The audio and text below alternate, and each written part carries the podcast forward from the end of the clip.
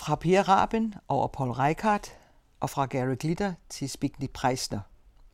Den anden radios dubiøse duo Martin Hall og Søren E. Jensen har igen plukket en musikalsk buket til glæde for få og til skræk for mange.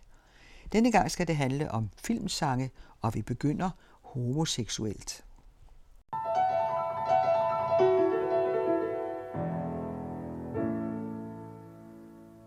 Young and joyful bandit hiding unknown to fears. Your songs in the desert move hunting cups to tears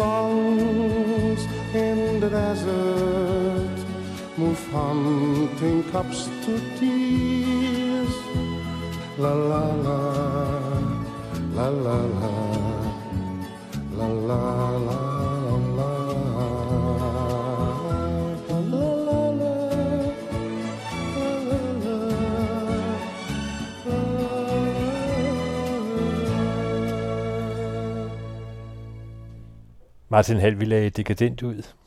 Young and Joyful Bandit, komponeret af Per Rappen og sunget af Günther Kaufmann fra Fassbinders sidste film, Keral, Ja. 1982. Ja. Vi er det. Det hele kan ikke være mere Ej, det, er, det er et smukt valg, og det er så dit, må jeg desværre indrømme, men, øh, men det er en perle. Jeg kan huske, jeg så øh, Geralt-filmen, da den kom op. Øh, jeg kan ikke huske, om det var Dagmar eller Grant, jeg mener Det var faktisk. Var det det? Ja, jeg Nå. kan tydeligt huske plakaten. Ja, jamen, det kan jeg også, men øh, nogle gange så snyder det lidt, også hvis man har set den senere i en genopsætning eller sådan noget. Men anyway, men det sjove er, at da du sendte nummeret, kunne jeg svagt huske det, men jeg kan overhovedet ikke placere det i filmen. Selvom jeg ret tydeligt husker filmen, øh, så vidt jeg husker, baseret over en Jean Genet-bog. Ikke? Jo. Ja, om den her sømand, den her homoseksuelle sømand. Men, men ja, men Touché, det var et vidunderligt valg som første nummer, Søren E. Jensen. Jeg har jo så ikke set filmen, og det, det bliver altså, når det skal handle om filmsange, så kommer der en total anden alfabet her, fordi jeg har på min ældre år fundet ud af, at jeg er ansigtsblind. Hvilket vil sige, at film aldrig har sagt mig særlig meget, undtagen hvis de er meget, meget langsomme. Som ung, så var jeg helt vild med Truffaut. Mm-hmm. Jeg kan huske, der var en, den fik jeg så ikke set, men den tænkte jeg, der hed Min middag med entré. Det var bare to mennesker, der snakkede i 90 minutter. Jeg tænkte, det er lige noget for mig, det der. Mm. Og siden, altså når jeg ser fjernsyn, så er det sådan noget TV2 Øst øh, lokale fjernsyn, der går sindssygt langsomt, fordi jeg kan simpelthen ikke øh, klare de der hurtige klip. Jeg kan ikke følge med. Jeg bliver fuldstændig forvirret. Så jeg har ikke set Keral faktisk heller. Okay. Men jeg tror egentlig gerne, jeg ville. Jeg har Ja. set, den er på filmstriben. Ja. Jeg sagde, det var dekadent. Altså, jeg mener, at Günther Kaufmann, altså, han var jo så en af slinget fra Fassbinders film. Altså, i sig selv har de jo nogle mærkelige historier. Mm. Og jeg mener, at Günther Kaufmann, han simpelthen begik et reelt mor senere i sin karriere. Ja, der var noget med en meget sort. dubiøs... Jo, han var mulat, så vidt jeg husker.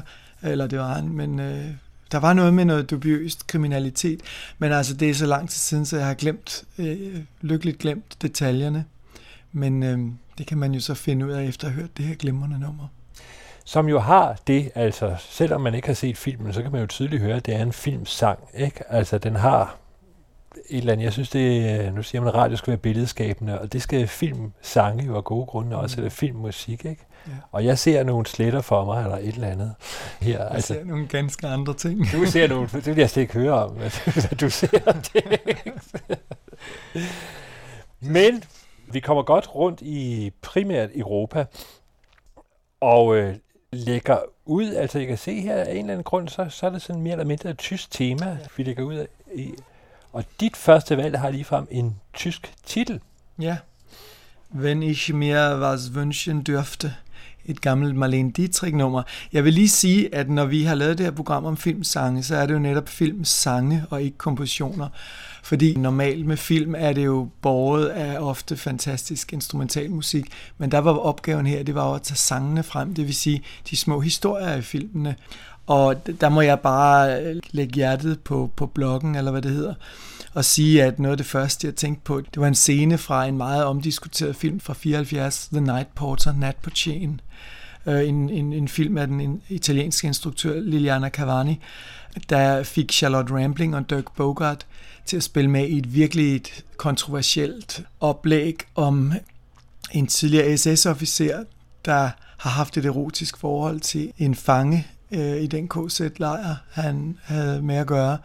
Han formår så efter krigen at gemme sig for retsforfølgelse og øh, bliver nat på et hotel. Filmen foregår i Wien i 1957, hvor skæbnen så ved, at han så møder det her tidligere offer, skråstrej elskerinde, og så fortæller filmen ellers en fuldstændig rystende, delvis grotesk, sadomasochistisk, øh, men, men øh, på det tidspunkt, jeg så den som, som ung menneske, gjorde et meget stort indtryk på mig.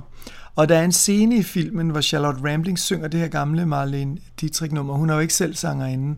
Det er hendes tekniske uformåen, men, men det gør kun sangen endnu bedre, synes jeg.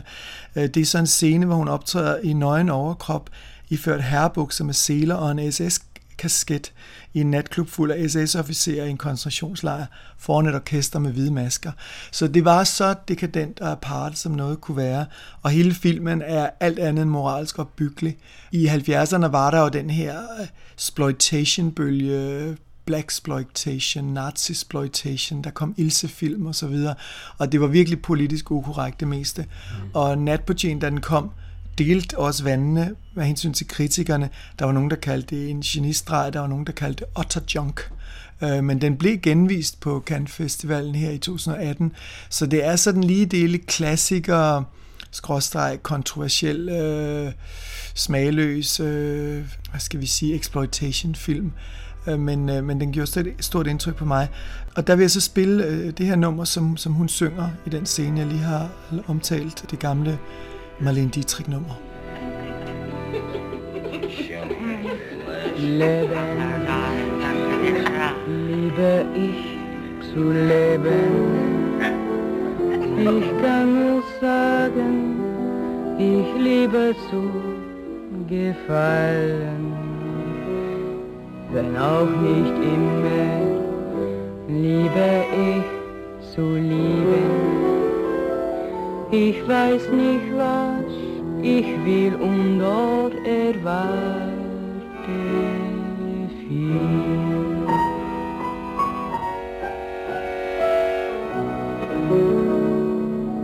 Wenn ich mir was wünschen dürfte, käme ich in Verlegenheit was ich mir denn wünschen sollte, eine schlimme oder gute Zeit. Wenn ich mir was wünschen dürfte, möcht ich etwas glücklich sein.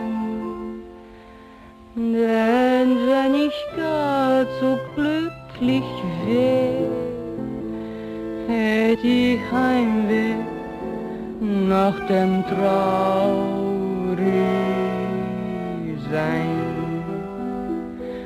Wenn ich mir was wünschen dürfte, käme ich in Verlegenheit was ich mir denn wünschen sollte, eine schlimme oder gute Zeit. Wenn ich mir was wünschen dürfte, möcht ich etwas glücklich sein. Denn wenn ich gar so glücklich wär, hätt ich Heimweh nach dem traurig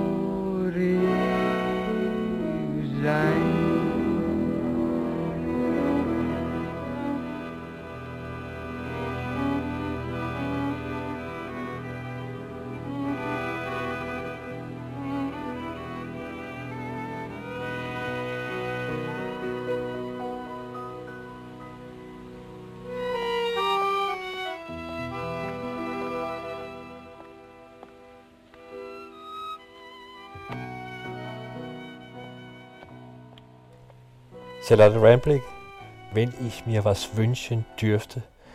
Martin Hall, med, mens vi hørte det, så sad jeg og tænkte, at det her det kunne være 20 plus sorg. Ja, det er jo ekstremt melankolsk. Øh, hele stemningen i, i, i filmen er jo også depraveret, ikke også? Du fortalte lige, at du kunne referere fra endnu værre scener. Ja, men det, det er noget værre noget. Det er en værre film. Men Dirk Bogart, øh, han det var jo en af britisk films store lysende stjerner i en tidlig alder og var med i nogle meget populære Dr. Dr. film i 50'erne og start 60'erne.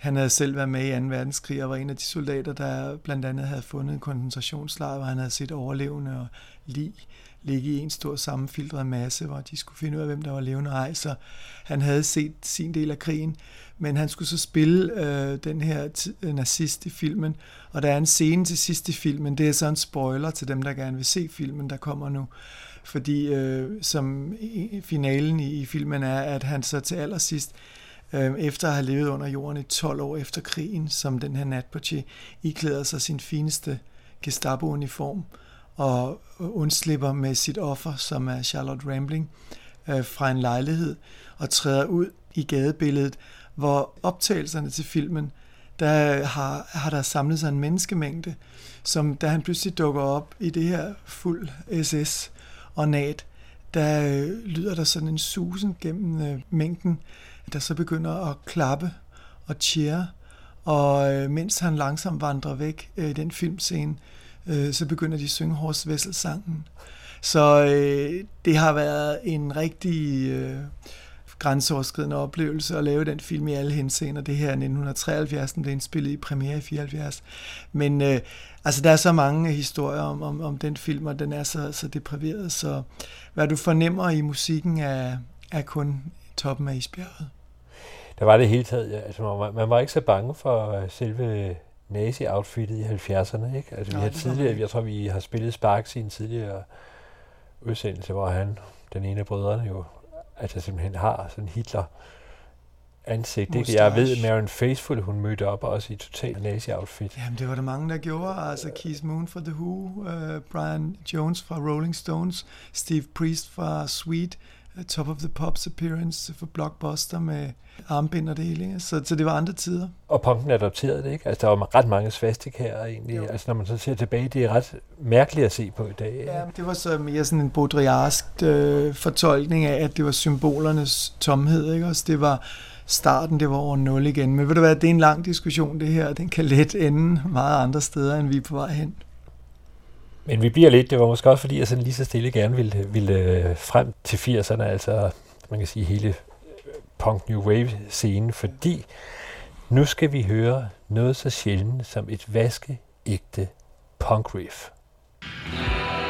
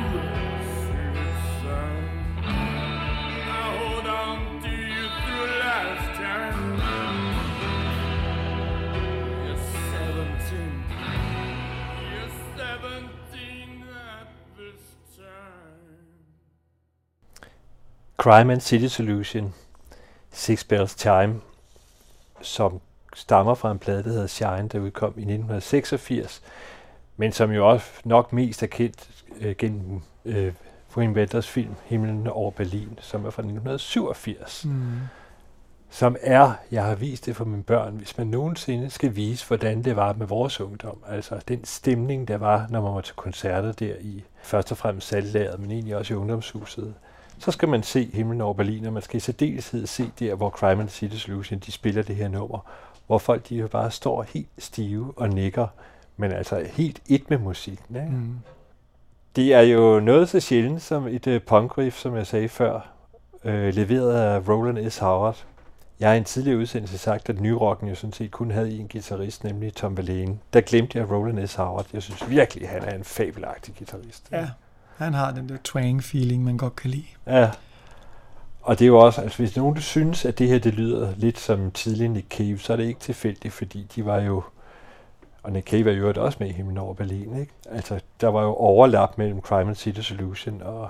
Ja, de kom jo fra samme bane, Nick Cave. Ja, fra Birthday Party, ja, ikke? Jo. Altså, Himlen over Berlin kan jeg huske, at jeg så dengang, ja. og har måske også set sidenhen, men, øh, man kan vide, hvordan det egentlig vil være at se den i dag.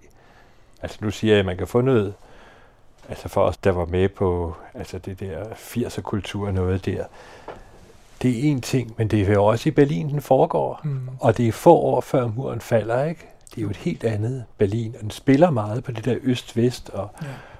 visse scener fik han vist der lov til at optage, altså det ingenmandsland mellem murene, ikke? Mm. Jeg tror, den film holder. Ja, jeg har ikke set den siden, så det er svært at sige.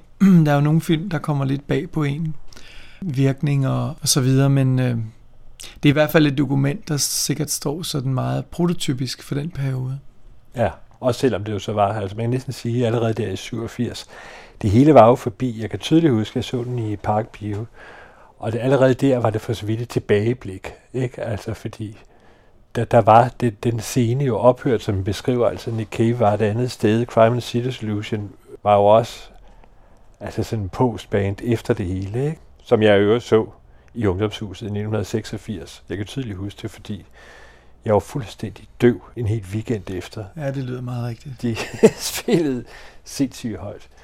Roland S. Howard har vi jo så desværre ikke øh, længere blandt os. Han var, jeg læste interview med Simon Bonnie, som er forsangeren, en sindssygt god, altså man skal prøve at se, hvordan han står på scenen, sådan som noget slangemenneske.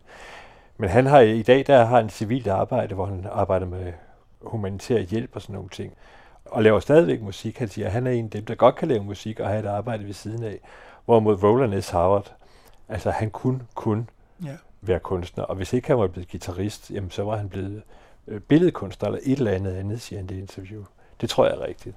Alene at se et billede af Roland S. Howard, så kan man se, den mand, han er dog virkelig et jeg vil gætte på, hvis han ikke var blevet guitarist, så var han blevet junkie, men altså... Det, jo, det blev han jo så også, ja, ikke? det blev han i den grad, ja. Det bliver han så også. Vi bliver lidt, øh, i hvert fald i perioden, ikke? Ja, vi skal længere tilbage. Vi skal, men nu lidt skal, tilbage, Nu skal men... det blive mere festligt. Nu skal det blive mere festligt. Jamen, jeg tænkte på igen sekvenser fra film, der har ligesom sat et udslætteligt indtryk. Malcolm McLaren, den øh, nu afdøde ex-manager for Sex Pistols, ham kunne der jo sige og skrives meget om, der er lige blevet gjort det. Jeg har lige læst en 800 siders biografi om manden, som bestemt ikke var kedelig. Men han lavede jo i kølvandet på Sex Pistols en forfærdelig film, en af de første mockumentaries, den her blanding af, af documentary og, og ren fiktion. En film, der hedder The Great Rock and Roll Swindle, som der først var premiere på i 1980 jeg kan huske, da den kom frem, var det et forfærdeligt skue. Det var en lemlæstelse af Sex Pistols renommé. Det var en ren fiktion fra hans vedkommende. Men jeg så den for nogle år siden, og jeg må sige, at øh, det at se den igen var faktisk til dens fordel, fordi der er mhm. utrolig mange virkelig kvikke bemærkninger og indfald i den, og det er en film, han har bygget op grundlæggende for at hylde sit eget ego, øh, netop at han kan skabe en verdenssensation ud af ingenting, at han ikke engang behøver talent, han kan sælge en vare, selvom den ikke er der. Og så opstiller han i løbet af filmen 10 punkter på, hvordan man grundlæggende tapper pladebranchen for penge. Og det formåede han jo også at gøre via Sex Pistols. Han øh, fik jo en masse kontrakter med EMI, A&M og Virgin og Warner Brothers, hvor han formåede at få i, i nutidens penge millioner ud af dem, som han brugte til at finansiere sin egen film, som Pistols først fik andel i mange år senere efter John Lydon, Johnny Rotten, sangeren i Sex Pistols, lagde sagen mod ham. Men det er sådan en lang historie, bare for at sige, at i en af de virkelig sødmefyldte sekvenser i, i den her film, The Great Rock and Roll Swindle, som øh, oprindeligt i øvrigt skulle have været øh, instrueret af Ross Myers, som har en meget dubiøs fortid som en, en amerikansk instruktør, der primært er interesseret i, i kvinders brystmål i forhold til, hvad han viser i sin film. Han blev der så heldigvis ikke instruktør på den, kunne man sige. Men uh, der er en scene, hvor, hvor Malcolm McLaren tager et uh, gammelt music hall nummer op, der hedder You Need Hands, hvor han uh, danser rundt med en dværg på en kirkegård, uh, mens han synger uh, det her nummer.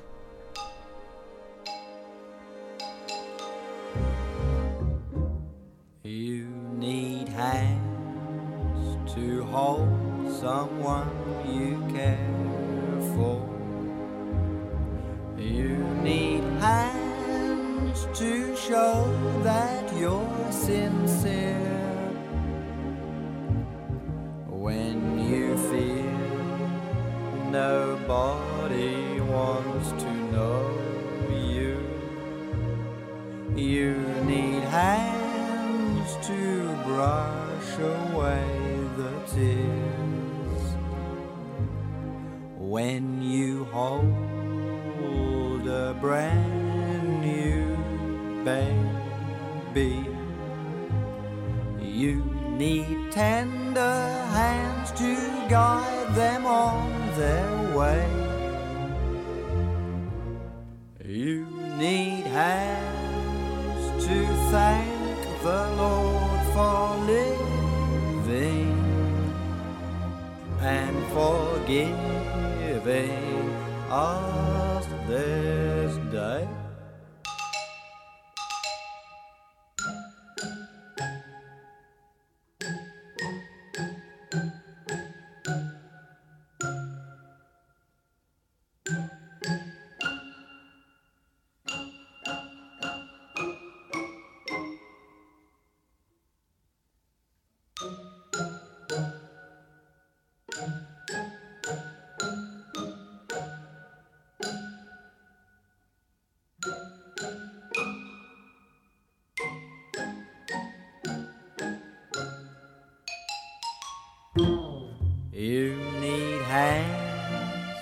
To show the world you're happy. And you need hands when you have to stop the bus. But the hands we love so dear are the hands we love to hear, are the hands that you give to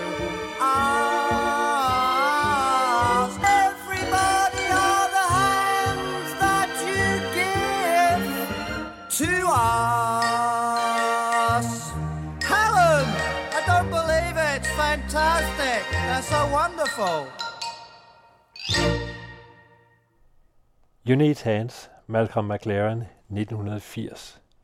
Ja, det er jo svært at høre det fra 1980. Der er Jamen, Jamen, ikke meget det- punk over ja, det. Nej, det er det, der er det morsomme. Den blev også spillet til hans begravelse i 2010. Det er et gammelt Max Bygraves nummer, som er sådan en music hall entertainer øh, fra England.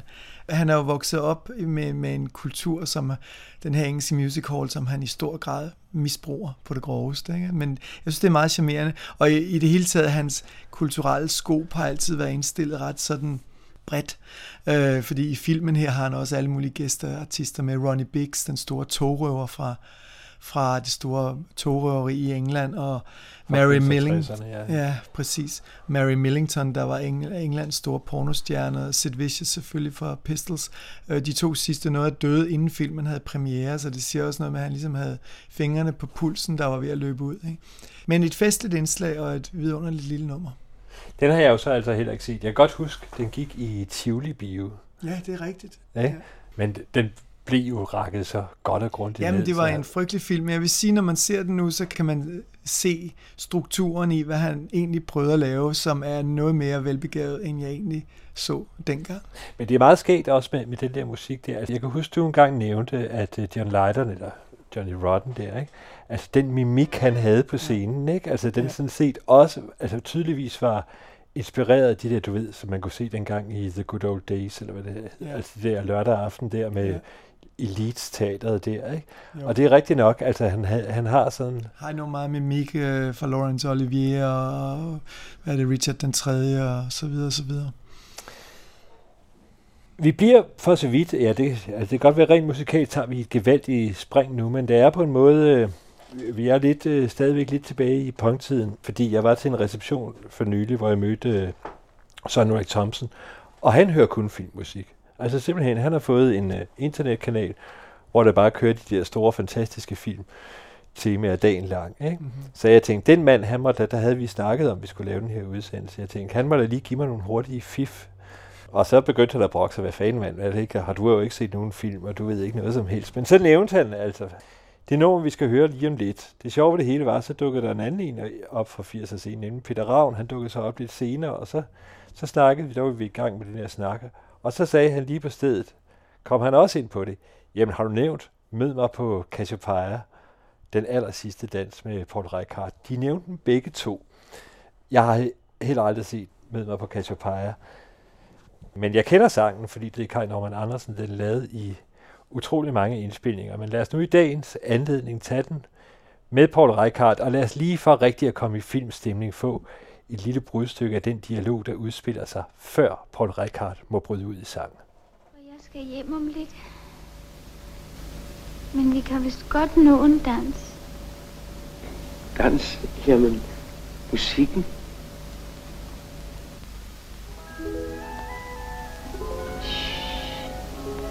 Er det ikke ligesom du hører? Jo, akkurat som de spiller. Min melodi. Den aller sidste dans før vi går hjem Før solen og en ny dag bryder frem Endnu er du mig nær Endnu er natten går Og yndig er den sidste vals Før vi går Et møde med din mund går hjem. Det ønsker jeg mig kun, før vi går hjem. En aften er forbi, nu visker jeg godnat, og kysser dig på gensyn. Du. Jeg har aldrig følt himlen så nær som nu. Altid vil jeg mindes denne aften. Altid vil jeg huske denne dans. Tåren i dit blik, smilet om din mund. Ja, altid vil jeg mindes denne stund. Den aller sidste dans, før vi går hjem. Solen og en ny dag bryder frem.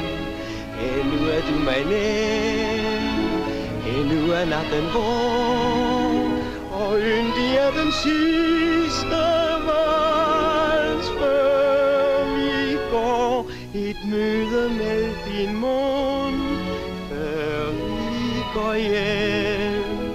Det ønsker jeg mig kun,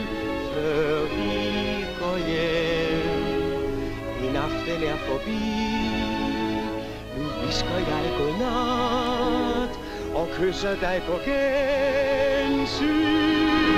Du, jeg har aldrig følt himlen så nær som nu. Nu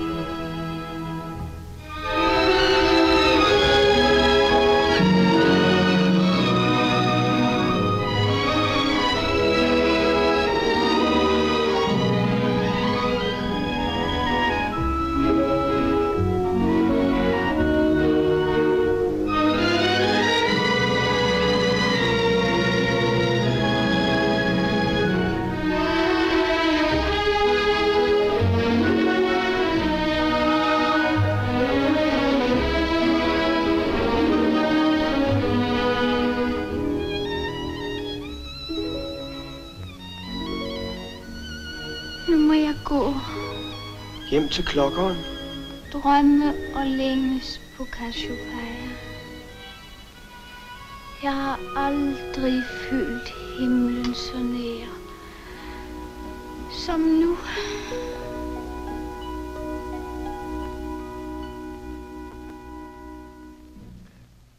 Baudelaire fik det sidste ord, den aller sidste dans. Og den anden, det var så Paul Reichardt, og det er fra Mød mig på Cassiopeia fra 1951. Altså, det er jo filmmusik, det her. Ja, det er det. Ikke? Alene titlen, Den aller sidste dans. Mm. Det tror jeg egentlig, man kunne kalde nummer i sig selv, egentlig. Det er jo Kai Norman Andersen. Det er jo sådan en, man hørte meget i, ja faktisk P3, da vi var børn og unge, ikke? Jeg er bange for, at han er ved at forsvinde ud af... Ja, det tror jeg også. Det er ufortjent. Jeg synes, det, her, det er en fantastisk melodi. Altså selve nummeret har jo en enorm stor opbygning, ikke? Mm. En svunden tid. Det er en svunden tid, og igen, jeg tror, vi snakkede om det i sidste udsendelse også. Altså, det er jo et, man skal, jeg skal lige love for, sproget har ændret sig. Ja. Her tror jeg, at de taler teaterdansk. Altså, sådan har man sgu ikke snakket. Det er en film.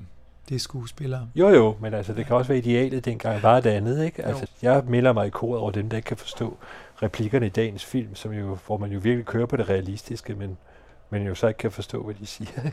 Det kunne man dengang, tilbage i 1951 i Mød mig på Cassiopeia.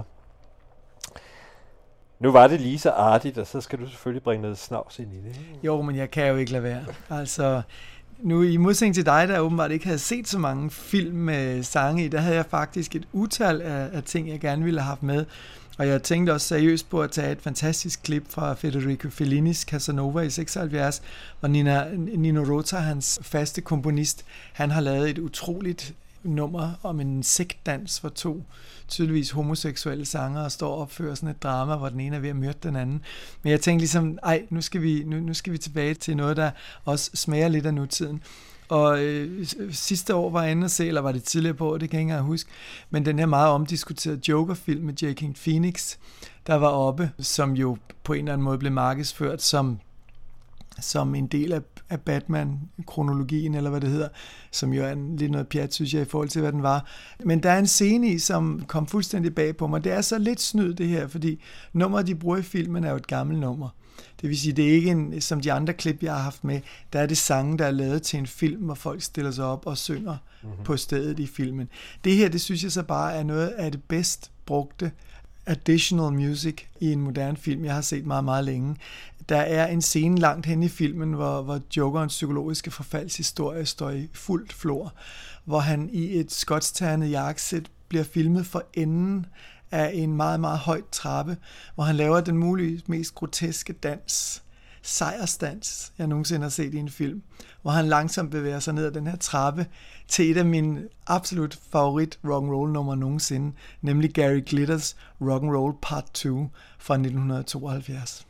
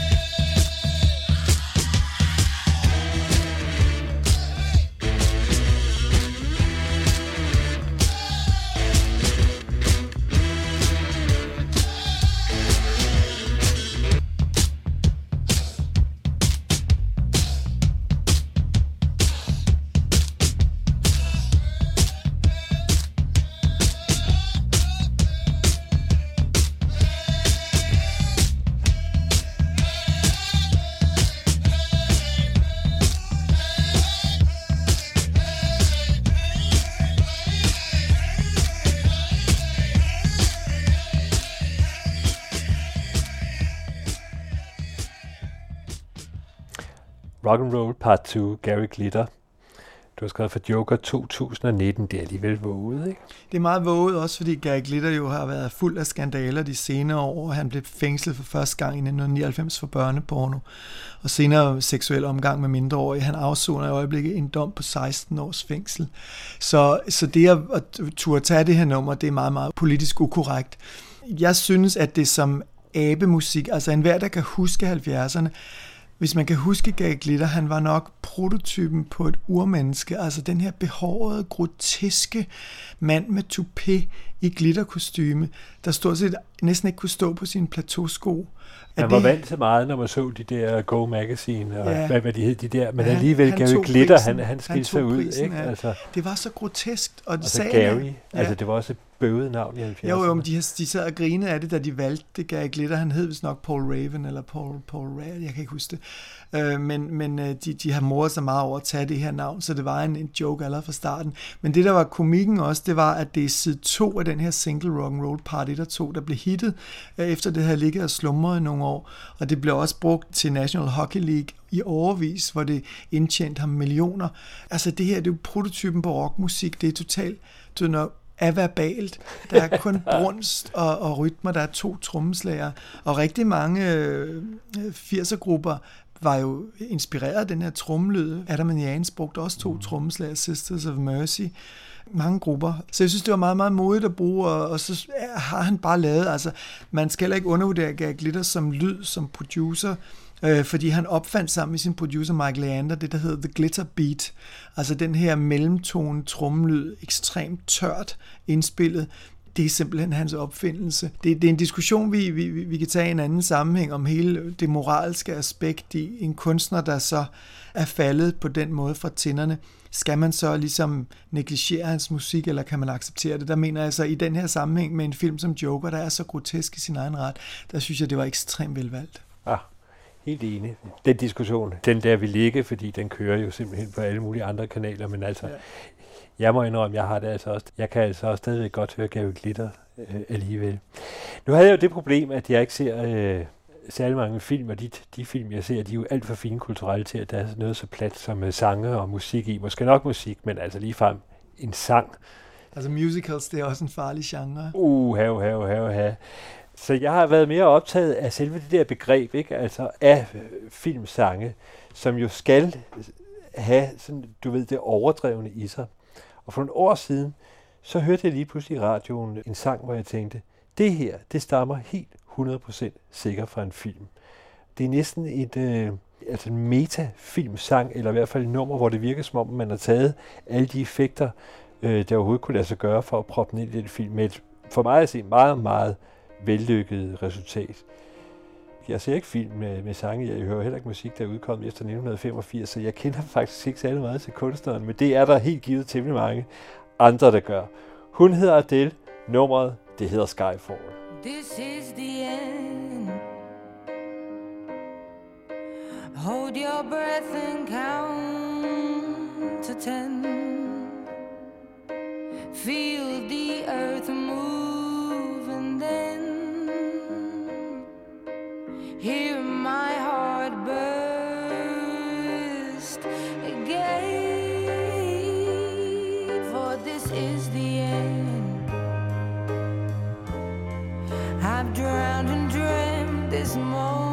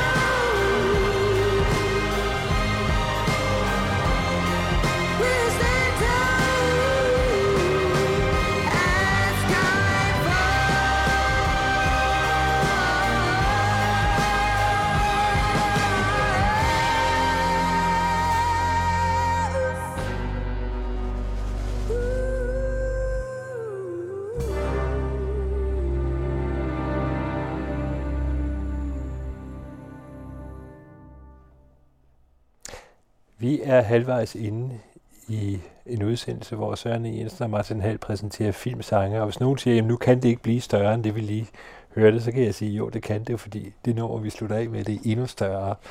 Bare for lige at lave en cliffhanger her. Men det var altså Adele Skyfall. Der er jo simpelthen plukket alt på. Det kunne jo lige så godt have været en Nina Simone, eller Diana Washington, eller hvad de ellers hedder, de der gamle divaer der. Ja, men det er jo, det er jo en klassisk James Bond-sang, altså, og det blev også lavet i forbindelse med 50-års jubilæet filmen Skyfall. Daniel Craig spiller James Bond, som fik meget en ros, og også øh, nummeret er også blevet kåret som helt klart en af de allerbedste Bond-sang nogensinde. Hun, hun ramte det rent, og Adele, det er ikke noget musik, jeg altid går og lytter til, men man må bare sige, at hun er et, et gudsbenået talent. Hun har en naturlighed i sin stemmeføring, der er helt utrolig. Jeg så hende i et live-klip på tv på et tidspunkt, jeg var virkelig imponeret. Og så er hun befriende uprætentiøs som person, kommer fra en fattig arbejder, klassebaggrund, øh, hvor hendes mor bragte hende op, øh, tog hende til Cure-koncert, da hun var 17, tror jeg. Og, altså, sådan en fuldstændig almindelig pige, der har formået at gribe øjeblikket øh, meget imponerende. De findes jo i det hele taget, altså af, af nyere musik, så findes jo lige pludselig, altså den allerførste Amy Winehouse, som hun jo, så vi er lidt derhen af også, ikke? Problemet er bare, at man aner jo ikke, når man støder på sådan et navn der, man aner jo ikke, om det er en eller anden fuldstændig selvdestruktiv rapsangerinde, eller hvad det er. Altså Adele, det troede jeg faktisk, det var i lang tid i med Winehouse. Jeg troede også, det var et eller andet, du ved, sådan en lille pige pop eller sådan noget, indtil jeg hørte det. Altså det er jo, det er jo ret fint, at man har taget, det er jo voksenmusik, det her, Ja. ikke? Jo. Vi skal jo tilbage til vores elskede Tyskland. Det skal vi. Det bliver vi nødt til. Og mit næste valg her, der har jeg så valgt en lidt pussy udgave, fordi jeg, jeg har jo så mange film med mig, som jeg gerne vil spille noget fra. Så jeg har formået at tage et Blixer Bargeld-nummer fra en tysk dokumentarfilm, øh, der er lavet i 85, øh, det hedder Berlin Now, hvor han synger en sang fra den oprindelige film Cabaret, som var 1966 musical, og en film, der i 1972 øh, vandt en række Oscars, øh, som var en, en, en film, jeg så som niårig med mine forældre, som gjorde udsletteligt indtryk på mig. En film, der er baseret på to bøger af Christopher Isherwood, en homoseksuel englænder, der boede i Berlin fra 1929 til 33, og som skildrer Weimar-republikens fald. øh, op til 2. verdenskrig. Og der øh, er der en scene i, i Cabaret-filmen med Liza Minnelli og Joel Grey, hvor de er ude og oplever en, en Hitlerjugend, der pludselig stiller sig op på en beværtning og begynder at synge den her meget nationalistiske sang. Det er et ret Øh, suggestivt øjeblik Ja, det er et voldsomt øjeblik. Det, det, det skal jeg love for. Tomorrow Belongs to Me, som i den tyske udgave hedder Der Morgige Tag ist mein. Og det sjove er, at nummeret rent faktisk har tiltrukket sig noget right-wing opmærksomhed, altså noget højrefløjs opmærksomhed, fordi der er mange nye nazigrupper, der har taget det til sig. Men faktisk er det jo skrevet øh, af to efter sine homoseksuelle jøder, Fred Ebb og John Candler, til Cabaret-filmen. Det er vel at mærke baseret på en tysk folkesang, så jeg kan godt forstå, de har virkelig ramt rent med den Mhm. her feeling. Men i stedet for at spille et, et nummer fra Cabaret-filmen, som jeg sagtens kunne have gjort, men som sandsynligvis rigtig mange mennesker kender i forvejen, der er jo, det er jo en, en, en Ja, nu har vi også lige haft Skyfall, ja, vi skal jo ikke lige vel? Så synes jeg, at Blixer Bargels udgave af det her nummer fra den her undergrundsfilm om Berlin i 1985 på en helt anden måde rammer plet.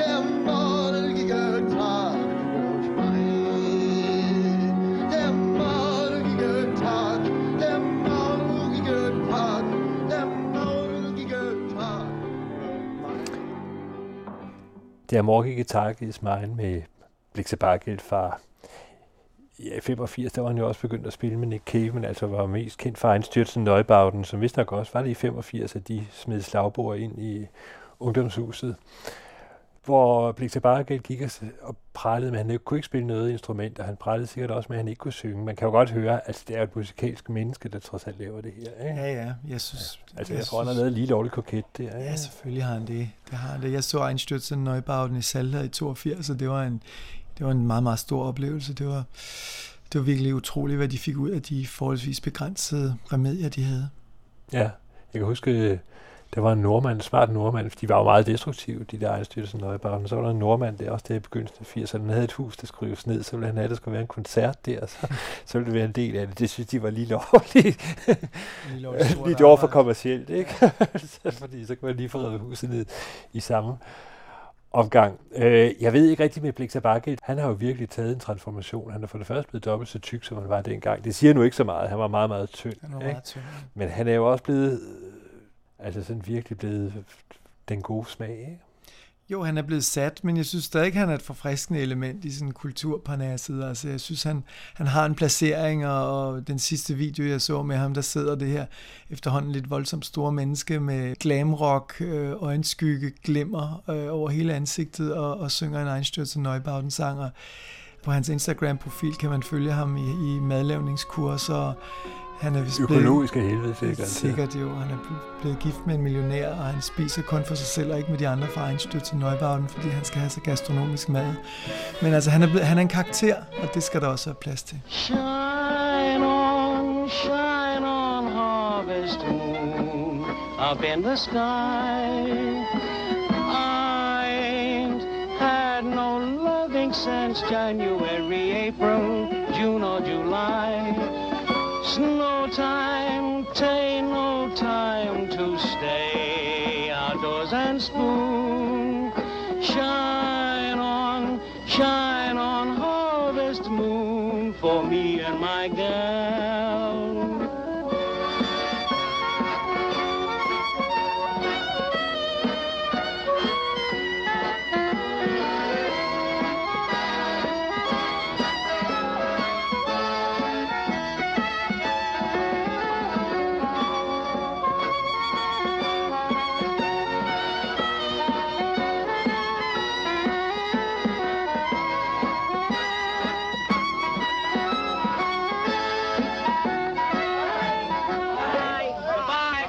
Wonder what time the train leaves for Paris. The sooner the better for me. Say, what, which way Ja, nummeret er desværre ikke særlig langt.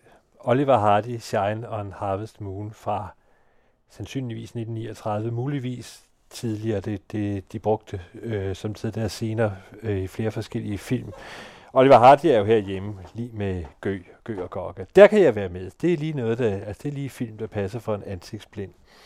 Også selvom så siger man jo, Gø og Gokke er, altså det var, øh, jeg kan huske, at de var jo hver søndag eftermiddag i fjernsynet, kom de jo ikke. Øh, og det var jo dårlig smag, fik man at vide, det skulle, hvis det skulle være Charlie Chaplin, eller endnu bedre Pastor Keaton. Men jeg, jeg synes nu faktisk, jeg, kan, jeg vil godt stå ved min kærlighed til Gø og Gok, og specielt til Oliver Hardy, som jo, altså han formåede det at nedbryde det, man siger, den fjerde væg. Altså han var den første, der brugte det der med at kigge direkte ud i kameraet som jeg kan se, at øh, for eksempel sådan en som Jan Gindberg, han benytter meget. Det gør de i det hele taget meget, de der stand og klo direkte ud. Absolut ikke med samme yndefulde effekt, som Oliver Hardy i sin tid var i stand til. Og så havde han jo en helt uforlignelig fed stemme, som vi lige hørte her. Altså han er jo på en måde en uh, tidlig Bing Crosby, ikke? Men uh, har ikke, jeg har kigget efter det, altså selvom at, altså, han var kendt som, som at være en god sanger, men der findes stort set ikke noget. Det, hvis man skal se denne her scene, så er der endnu noget poetisk i det. Det er nemlig, at Gø, han danser så ved, ved siden af. Han står og danser, mens Oliver Hardy synger. Det er en fuldstændig pragtfuld scene, der kun var et minut. Hvis det endelig skal være, så kom der jo sidste år, tror jeg kun det var, øh, en øh, film, der jo simpelthen bare hedder Gø og Gokke. Men det er en engelsk film, og den er meget, meget stilfærdig og meget, meget fin og viser deres sidste år, og hvordan de simpelthen er blevet et med den der gø og gokke identitet. Igen er det for en ansigtsblind lige en film. Den er meget langsom, den er meget rørende. Yeah. Den kan varmt anbefales, og den ligger på filmstriben. Og Martin Hall, du, du er tid stille under hele den her indtale, fordi Gø og Gokke ikke siger der noget som helst. Det, det er ikke lige mit felt, vil jeg sige. Så, Men nu så, er. Så nu er jeg blevet meget klogere. Til gengæld så aner jeg ikke en skid om Paul Giovanni. Nej, men det er så også endnu en gang lidt sådan, vi graver ned i, i, i, i kultskuffen, kan man sige. Det nummer, jeg skal spille, det er et nummer fra en engelsk øh, ja, kultfilm, der hedder The Vicar Man Offerfesten fra 1973. Et nummer, der hedder Willow's Song, spillet af Paul Giovanni og Magnet, en, en folkgruppe. Det er en højst besynderlig film, der udforsker et isoleret ø-samfunds hedenske ritualer, og øh, den er fra 73. Nogle af dem, der husker Hammer Films fra England, husker helt sikkert Christopher Lee, som altid var med i, en, øh, i stort set hvilken som helst vampyrfilm fra start 70'erne. Han spiller så også øh, en af hovedrollerne i, i The Vicar Man her, om det her afsides liggende ø-samfund. Øh, Britt Ekland, som er en svensk stjerneskuespiller, der også var med i en James Bond-film, apropos det, vi hørte tidligere. Hun spiller så også en, en rolle i filmen. Og så endelig er mimeren og danseren Lindsay Kemp. Han spiller kroejeren, som han er jo danser og mimer, der blandt andet har været mentor for Bowie, altså både David Bowie og Kate Bush. Så, så det er sådan en rigtig engelsk øh, kultfilm, der dengang den kom frem, øh, ikke pådrog sig den store opmærksomhed, men sidenhen har, er der faktisk blevet opkaldt sådan en, en, en neofolk festival øh, efter navnet The Vicar Man, hvor en masse nye grupper øh, ligesom, hvad skal vi sige, er begyndt at sætte pris på den her form for paganisme, nypaganisme, øh, de her hedenske ritualer. Øh, nummer, vi så skal høre, Det er Willow Song i- fra en scene i filmen, hvor, hvor Britt Ekland, hun prøver at forføre den politibetjent, der er kommet over til øen for at opklare nogle gådefulde forsvindinger, der er sket. Og det var faktisk så erotisk i hendes daværende husbunds Rod Stewarts øjne, at han prøvede at, at få stoppet filmen.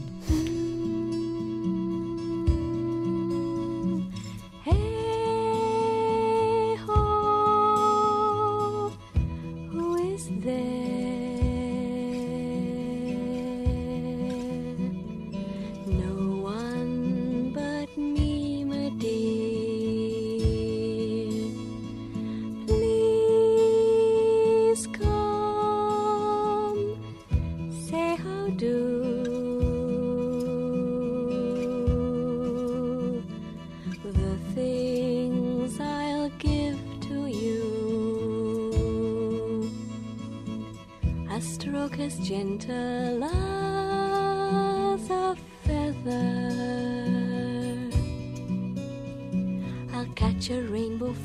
sky and tie the ends together.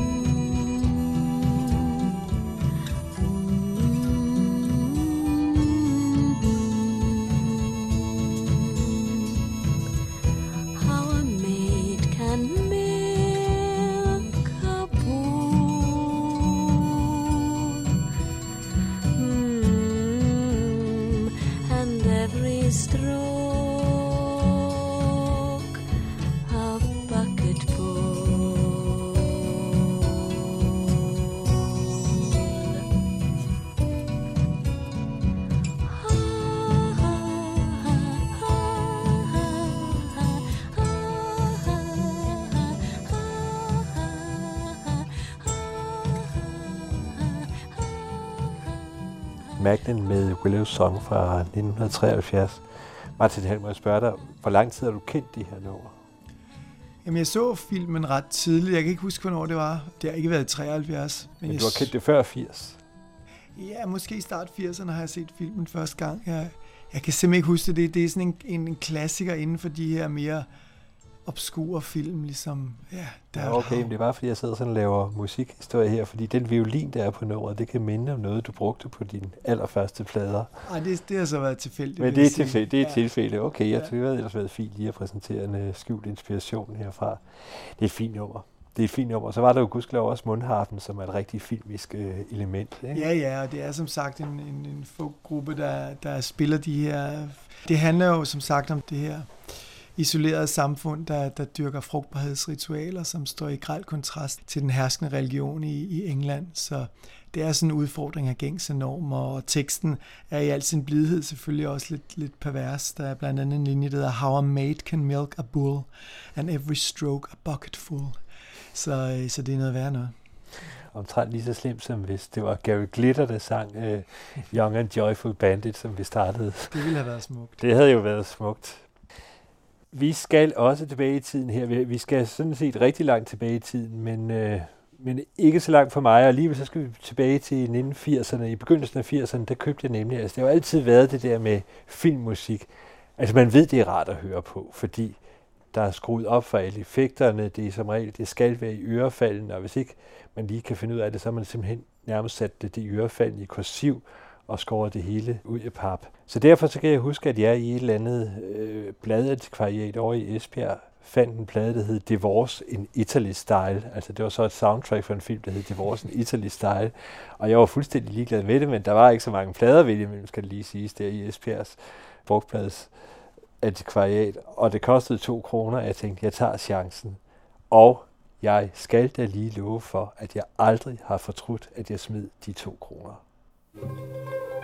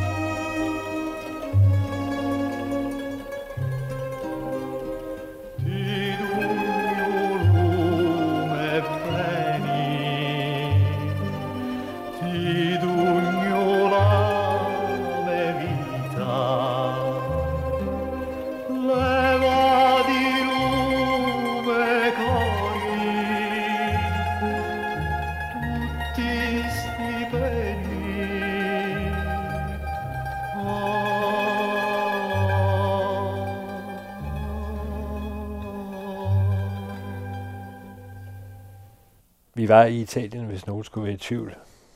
Og titlen er også italiensk, som tænkes kaldt Canto d'amore, altså kærlighedssang. Komponisten hedder Carlo Rusticelli, har jeg fundet ud af for nylig. Og jeg har også fundet ud af, at han lavede filmmusik til noget nær 250 film. Altså helt hysterisk vildt. Så det er altså ikke kun Ennio Morricone, der har det. Altså, der, der kan vi da virkelig tale om, hvorfor tingene er skåret ud i pap, ikke? Ja, jo, det må altså, man, man ser faktisk den der berømte Disney-tegnefestferie. Altså, jeg ser jo nogle helt andre film fra min indre net. Ja, men det så vil jeg stadigvæk overhovedet ikke høre om, men det er ret interessant. Øh, Jeg, jeg sad lige og hørte den på høretelefoner i, i toget ind. Det, som gør det, det er ikke kun det her nummer, det hele pladen. Det er jo altså en enorm stor rumklang i 1961. Altså, jeg tror simpelthen, de er optaget i en tom kirke. Man kunne ikke gøre det kunstigt dengang, vel? Ja, man kunne vist nok gøre noget med nogle, nogle klangflader og sådan Ja, du, hvis du hed Jørgen Ingemann, så kunne du lave dem noget springmadras eller sådan noget, men det skulle altså laves. Det, det var ikke rigtig noget, det var ikke noget, der hed produktion dengang. Jeg tror virkelig, de har været i tom, du ved, borg eller et eller andet. Ikke? Altså det var jo så, man måtte gøre det den hårde vej. Det er vist dine indre billeder. ja, det, det tomme, det skidte badeværelse med flod ned ad væggene. Ej, det kan du sgu ikke være bekendt. Det var et smukt nummer, altså. det var et smukt nummer, Søren. Glimrende. Der Bryd du bare stemningen endnu en gang. Øh, du får Nå, selv, jeg kan synes- ikke engang... Jeg Øh, synes faktisk, vi, vi bliver lidt i det her meget stemningsfulde, lidt uskyldige, kunne man også sige. Jeg vil gerne slutte lidt snydeagtigt af med et lille medley øh, med to sammenklippede numre, så jeg introducerer det første af dem, og så vender jeg tilbage til det andet, når vi kommer over på den anden side. Men det, er- jeg vil egentlig ikke sige forfærdeligt meget om det. Det er fra en meget, meget sælsom tjekkisk film fra 1970, der hedder Valerie and Her Week of Wonders. The Magic Yard, et nummer, som øh, er skrevet til filmen, som er en sælsom drøm fuld af af unge jomfruer, vampyrer, døde mennesker, der genopstår. Øh, en meget psykedelisk, øh, tjekkisk udgave, der stjæler lidt fra alle de gode film, som Alice i Eventyrland og andre ting. Men øh, den har en uskyld over sig, som jeg synes er fantastisk god. Jeg synes, synes soundtracket øh, som helhed også fungerer rigtig godt. Og så minder det mig lidt om en af mine absolutte favoritplader øh, med Virginia Ashley from Gardens Where We Feel Secure, som jeg forhåbentlig kan komme ind på en anden gang.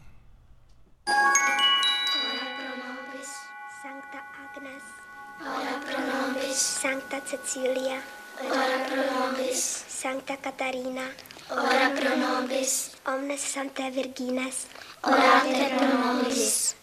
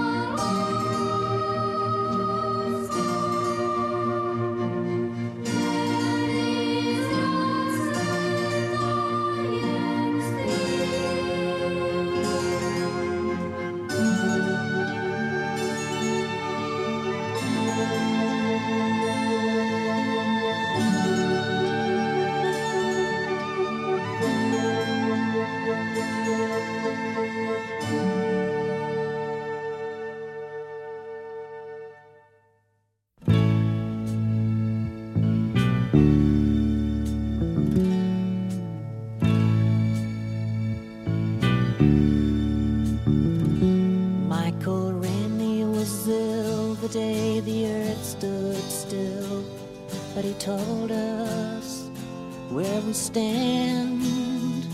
And Flash Gordon was there in silver underwear. Claude Rains was the invisible man. Then something went wrong for Fay Ray and King Kong. They got caught in a celluloid jam.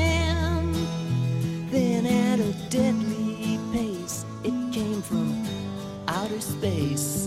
And this is how the message ran.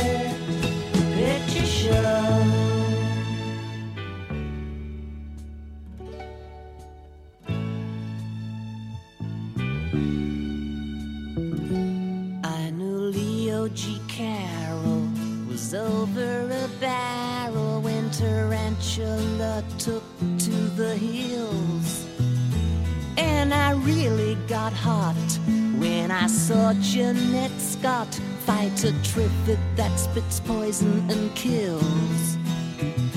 Dana Andrews said prunes gave him the rooms and passing the muse lots of skills. But when worlds collide, said George Powell to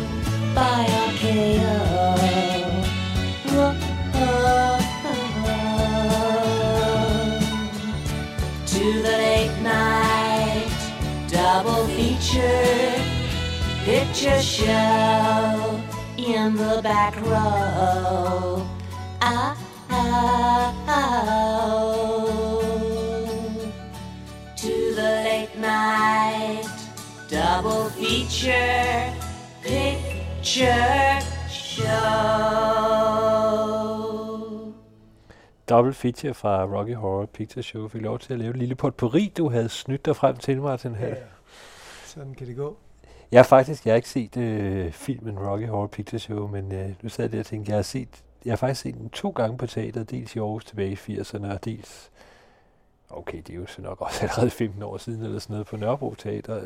Altså, det er jo sådan noget, man principielt ikke kan lide. Og så må jeg jo indrømme, at jeg altid synes, den er ret fed, den musik der. Ikke? Ja, men jeg, jeg kan slet ikke forestille mig at se det på dansk teater. Jeg er vokset op med det. Jeg så filmen i Makur Bio med min far som et eller andet 12-årig, hvor han sne mig ind, selvom den var forbudt for børn under 16, og det var en åbenbaring, og og så i løbet af de næste teenageår, der, der tror jeg, jeg har hørt pladen 5.000 gange. Det er virkelig et teenage-erindringer fra, fra drengeværelset, det her. Øh, klaptræet kørte jo også, de viste filmen i en årrække. Ja, var det bare sådan en helt ritual omkring Nej, det kom senere, det kom så endnu senere igen. Der kom et ritual, hvor folk begyndte at, ligesom de gør i Amerika, at spille med på scenerne og have effekter med ja. til de forskellige scener, og det fortsatte så også i husets biograf her i de seneste 10 år, så det er jo blevet en levende tradition. Altså det er klart, man er blevet ældre, og jeg, jeg har svært ved at se mig selv tage til sådan en forestilling og sidde og leve mig ind i det igen. Eller pa- papirsposer, eller jeg kan sgu ikke huske, hvad det er for noget, de ja, laver. man gør altså. alt muligt. Men, øh, men selve filmen der i sin tid med sine seksuelle transgressioner, jeg ved ikke hvad, var en kæmpe oplevelse. Så jeg synes, jeg skyldte mit teenage selv lige at slutte af med mit sidste valg. Med, Man skylder til det selv rigtig, rigtig mange meget. Ja. Vi skal slutte af med øh, altså vores øh, fælles valg, hvor vi jo så har været til forhandlinger. Det vi er handicappet af, at det jo ikke kun er filmmusik, fordi så tror jeg, så havde vi egentlig haft større, men det er jo filmsange. Ja.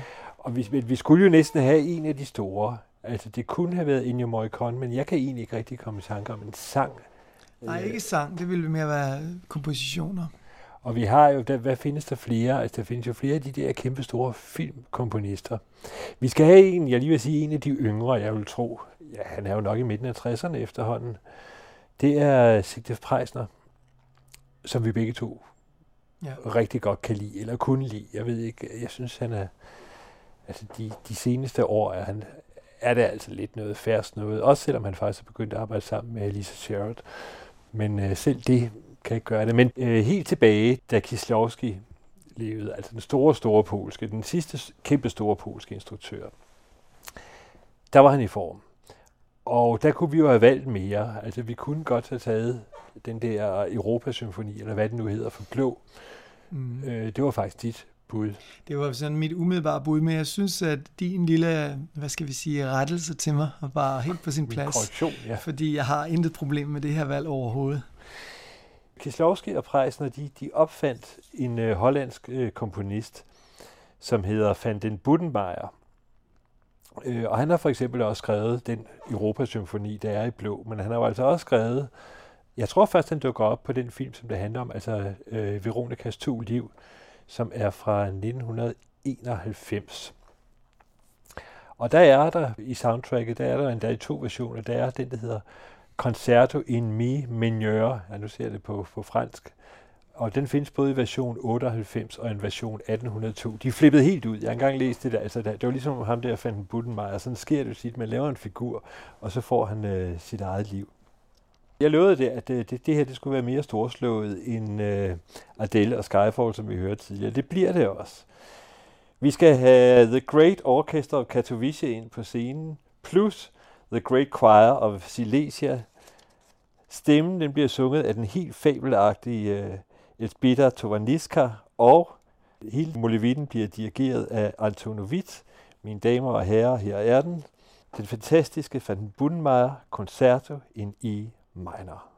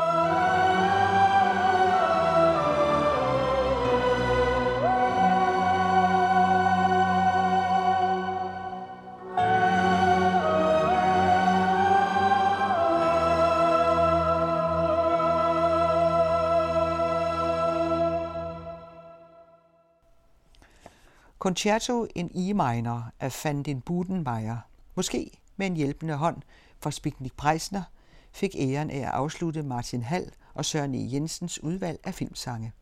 Den næste udsendelse er allerede på beding. Her skal det dreje sig om rejsesange.